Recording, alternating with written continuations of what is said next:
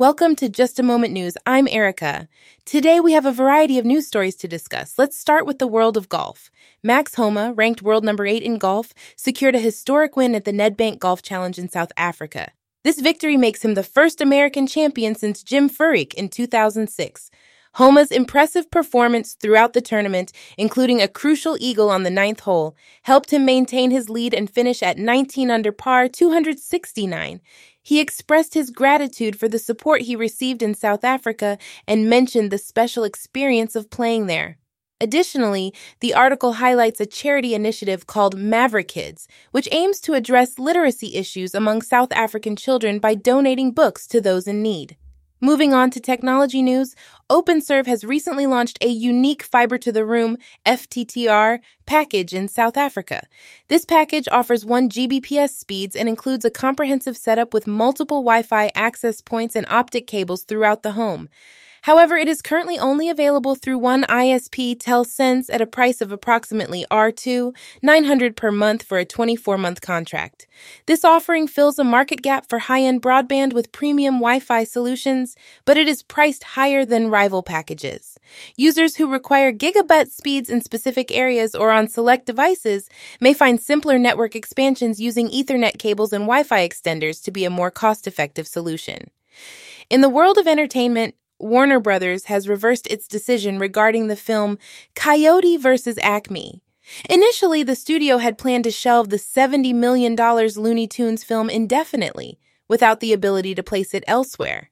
However, after receiving backlash from filmmakers and the animation community, Warner Bros. executives have now allowed the filmmakers to shop the movie to other potential distributors. The film, directed by Dave Green and starring John Cena, Will Forte, and a CGI Wile E. Coyote, will have the opportunity to be released by another studio. Next, we turn to Nigeria, where banking tycoon Herbert Wigwe is investing in a new university named Wigwe University. With a projected cost of $500 million, this university aims to address the skills gap in finance and technology in Nigeria. It will offer undergraduate courses in various fields, including management, science and engineering, IT, and creative arts. Wigwe plans to hire 30% of the faculty from the UK and US, and the university expects to enroll 1,400 students initially, with potential growth to 10,000 students in five years. The initiative aims to provide a quality education that matches the standards of the US and UK, cultivating future leaders in banking and beyond. In the world of film, still, a Michael J. Fox movie was the big winner at the 2023 Critics' Choice Documentary Awards. The film claimed five awards, including Best Biographical Documentary, Best Direction, Best Editing, and Best Narration by Michael J. Fox himself.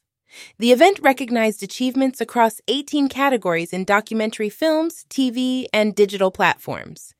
Other notable winners included American Symphony for Best Music Documentary and Best Score, as well as 20 Days in Mariupol for Best First Documentary Feature and Best Political Documentary. The ceremony celebrated the diverse range of documentary films and highlighted exceptional filmmaking talent. Lastly, we have a mysterious real estate story from South Africa. Casablanca, the country's most expensive house, is currently on the market for R700 million. Located in Camps Bay, Cape Town, this luxurious property features eight bedrooms, 13 bathrooms, and various amenities such as a gym, sauna, and Olympic sized pool. Despite the property attracting local and international interest, the owner's identity remains unknown. Efforts to uncover the owner through property experts and community members have been unsuccessful, with authorities and ratepayer associations citing privacy and safety concerns. If sold, Casablanca is expected to set a record in the South African housing market. That wraps up today's news stories. Thank you for joining me on Just a Moment News. I'm Erica, and I'll see you next time.